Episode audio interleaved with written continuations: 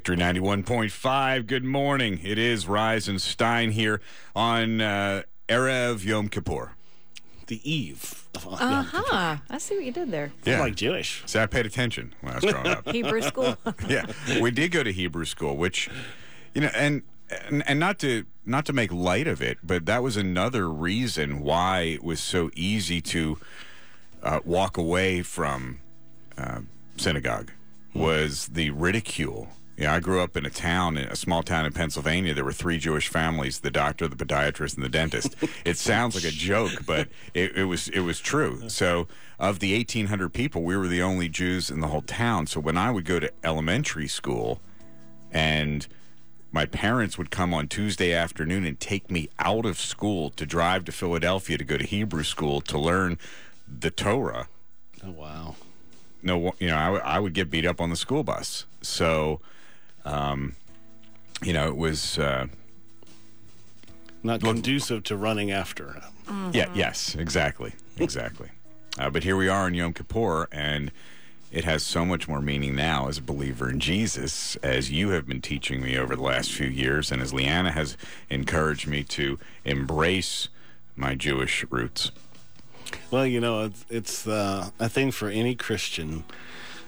It's it's just uh, it's the most basic thing you can do to draw near to God as as you as you step back into the the pictures that God has drawn for us of Jesus.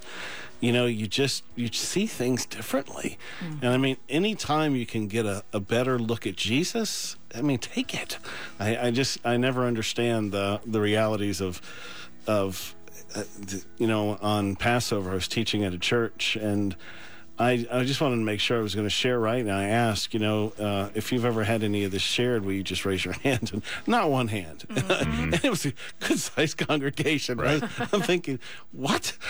But this uh, we do understand that for many of you this is the first time you've even heard any of this stuff so the reason we take this time every year is because we really want you to be prepared for the end times. We want you to recognize everything about Jesus so that in his coming right now and his coming one day, you will not only recognize him but be so passionately in love with him. It'll it'll be like you hear, you know, I could hear Kelly's voice in the distance. I know it's her.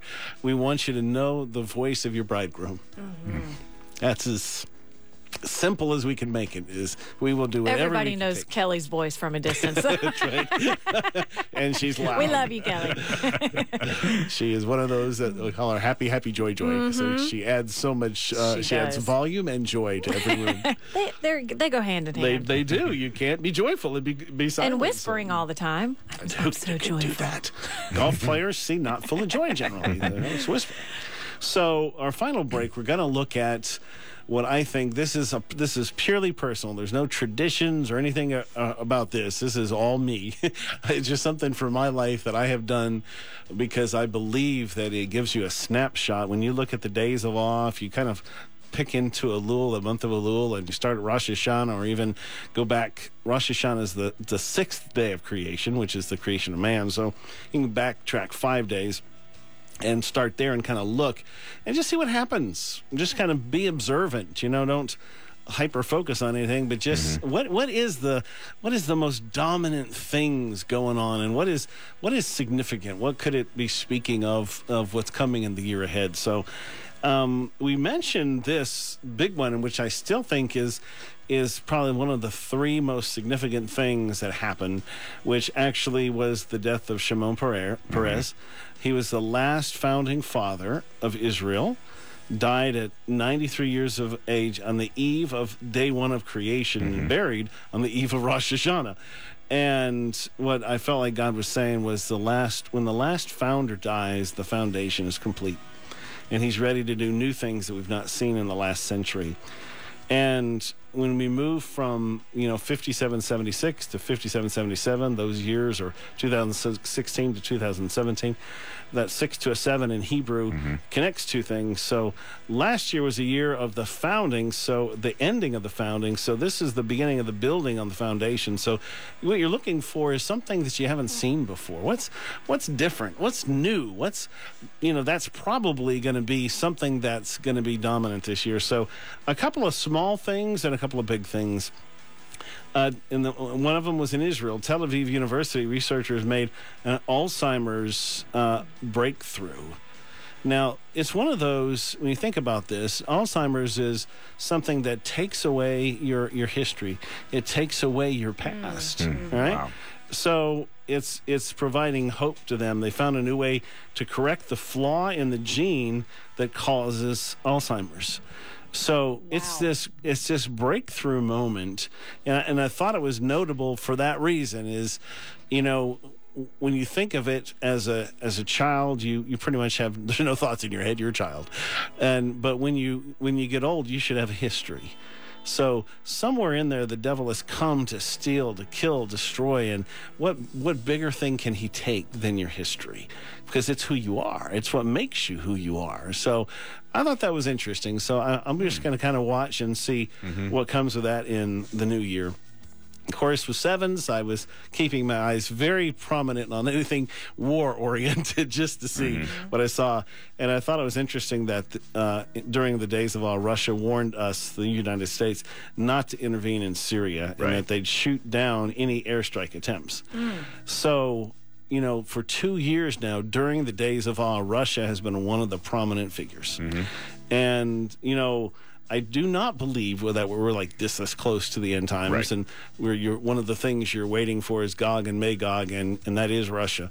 So their rising is definitely something significant for the end times. So I don't think that it's saying that, but I just thought keep your eyes on Russia. If that starts messing with Israel, then you'll then you'll have something. So now a, a really interesting thing. Every um, days of awe, the Palestinians attack and mess mess mess with Israel. We were there, and it kind of messed up our tour. We were going to get to see the southern steps, and we didn't get to because they Right, were throwing stuff. right.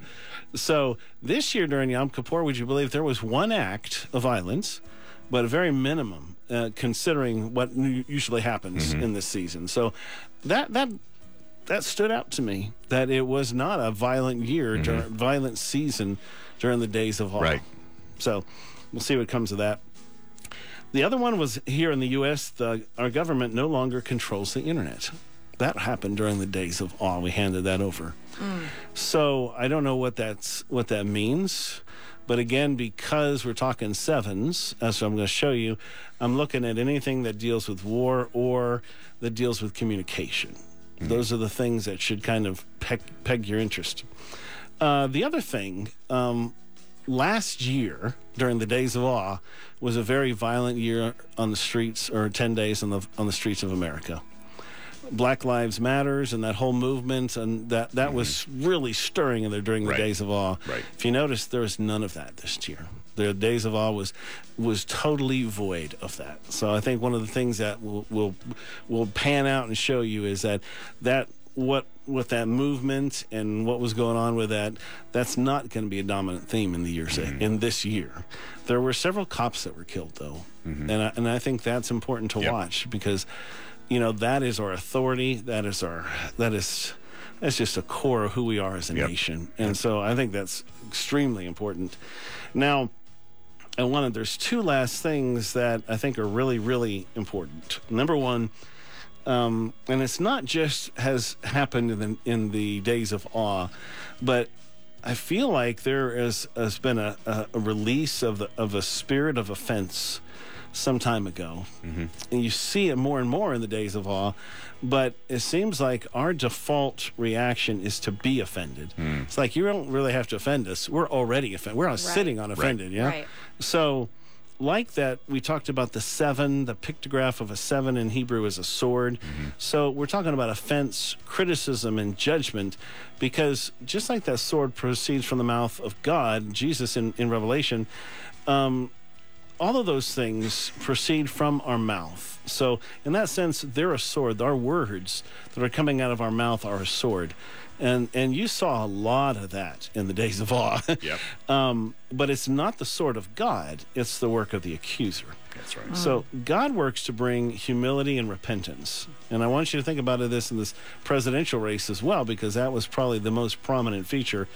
God works to bring humility and repentance. The accuser works to bring shame, rejection, to stifle courage, stifle action and obedience. and by dredging at the past. That's hmm. what the accuser does. That's that's just who he is. So during the days of awe, by far here in America, and it was on every other newspaper in every other country talking about it too, was our presidential race.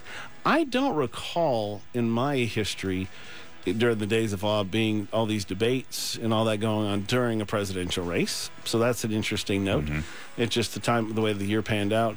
But controversies and scandals. And the thing that was notable about that, because we're in the days of awe, is again, everything that happened was about something proceeding from the mouth. It was Right. something that some candidate Yes. said, right? Mm-hmm. It could have been what they said on an email, it could have been what they said on a video. Uh, on the television, somewhere, it mm-hmm. all, if you look at it, mm-hmm. it, it all had the exact same characteristic. And so I think that because of that, I think that stands out. So clearly this year, for us as Christians, we have a power beyond words that God has given us if we will just take advantage of it mm-hmm. because the sword we're carrying is the sword of Jesus Christ. And I mean it, it yeah, it separates bone from marrow. It mm. you know it brings salvation. It's just so powerful. So that is probably the most dominant thing after Shimon Peres. It's this sword that's coming out of the mouth right now. And for this presidential race, uh, especially, I was praying, uh, and Isaiah 54 17 was the, the verse that he gave me No weapon formed against you shall prosper. Now, we're talking a weapon there. So, again, we're talking that sword. And every tongue which rises against you in judgment, you shall condemn. This is a heritage of the servants of the Lord, and their righteousness is from me, says the Lord.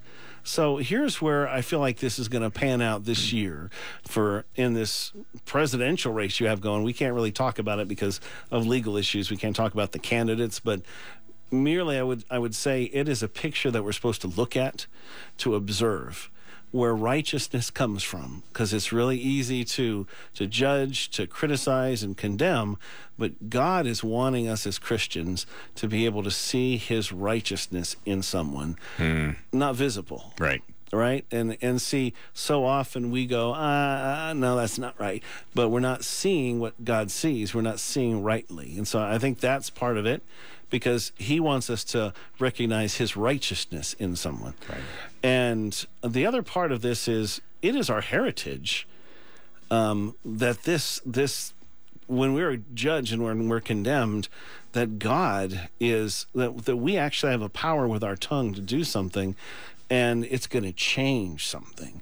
So you know, I don't know how all that is going to pan out. Well, this is not a "Thus saith the Lord" prophetic word. I just that is the most dominant thing I saw during the days of awe. So my estimation is we're going to have some very neat opportunities this year. And I just challenge you, I encourage you, if you have been condemned, if you've been judged, if you've fallen off the, the pursuit of God, if if you've uh, if you lost your if you lost your way or you've been condemned and you, you just have been written off by someone else or you wrote yourself off. I really believe this is the season that God is awakening you and mm. giving you a new opportunity that you can choose to take or not take. And we always are going to have that. But this is not the year to say, I can't. This is the year to say, God, give me grace mm. and I'll do it. I'm willing to go if you send me. Wow. That's the season we're in. Yep. That's the season we're in. Ray, thank you.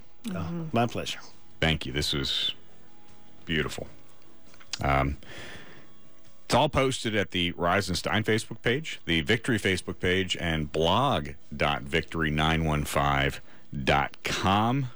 Tomorrow is Yom Kippur, and on Thursday, we'll have the guys from Influencers in live worship with the Influencers Band. It's Rise and Stein, Victory 91.5. When someone supports